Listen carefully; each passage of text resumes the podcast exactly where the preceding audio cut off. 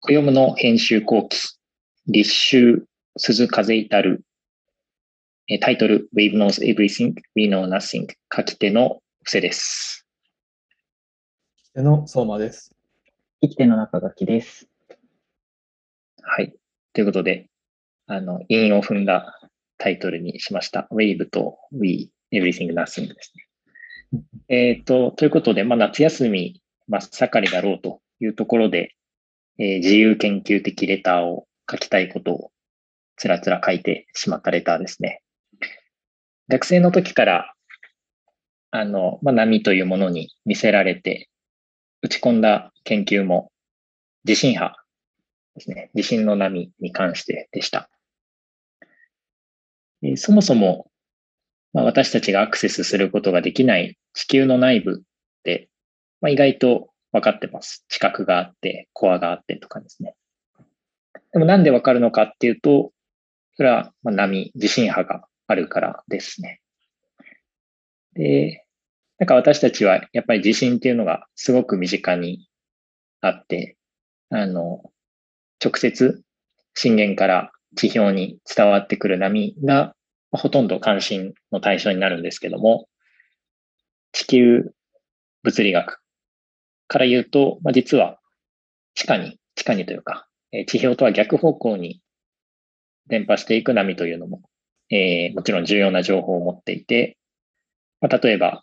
えー、関東沖で発生した波が地球の内部方向に伝わって、それを、まあ、ハワイとかチリとか、そういう地震観測所で、えー、地震計で観測すると。でそうすると、えー、伝わった時間とえ、岩石の速さから、まあ、距離がわかるということで、地震のなあの地球の内部がわかっているという世界ですね。でそういうレターから、えー、そういうところから入りまして、まあ、結構地震波と地球内部の世界っていう構造は、あの、普段の私たちのこう光と、えー、私たちのこの世界と結構一緒の構造をしていて、えー、それもなんか面白いなというところで波ですね。なんかこう、私たち、世界を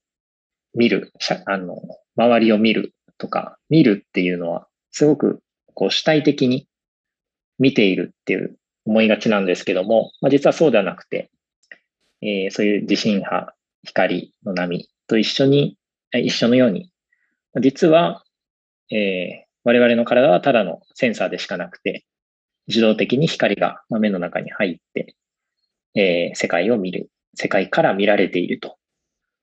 えーまあ、そんなようなことを、えー、研究的に書いたレターでございました。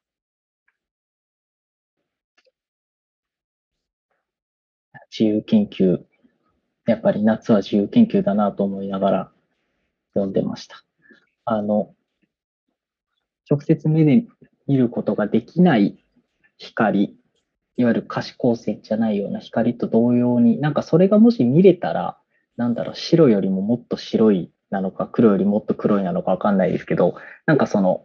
いわゆる普通じゃないものが見えるんだろうなと想像していて、まあ見えないんですけど、見えるんだろうなと想像していて、なんかそれと同じように地震波っていうものを人間のこの知覚能力で見えるような形にすると、それはあのいわゆる波のあの線の形っていう意味ではなくその可視光線が目に入って世界を描画するような形で地震波が目に入ってもし見えたらなんかどんな地球の内部であったりとか、まあ、地震の波しか知らない情報が見れるんだろうなみたいなことをすごく、まあ、夏のなんていうんですかねふわふわした妄想を今働かせてました。僕あの布施さんと同じ大学、しかもあの同じ学科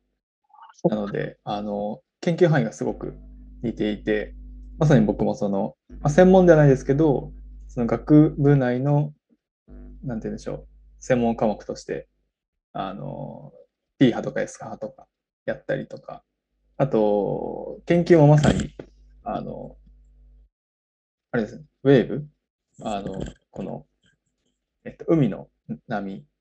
が崩れる様子をシミュレーション化するみたいな研究をしてて、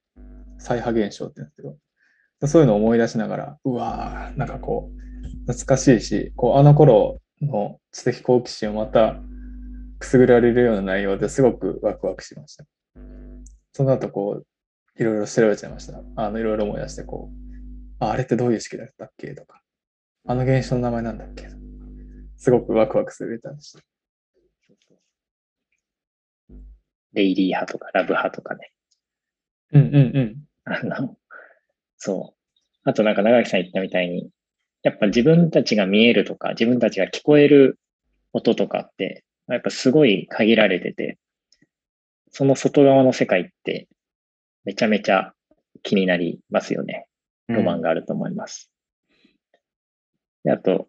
まあ、あの、レターの最後にも書きましたけど、星からの光、数千光年みたいな距離に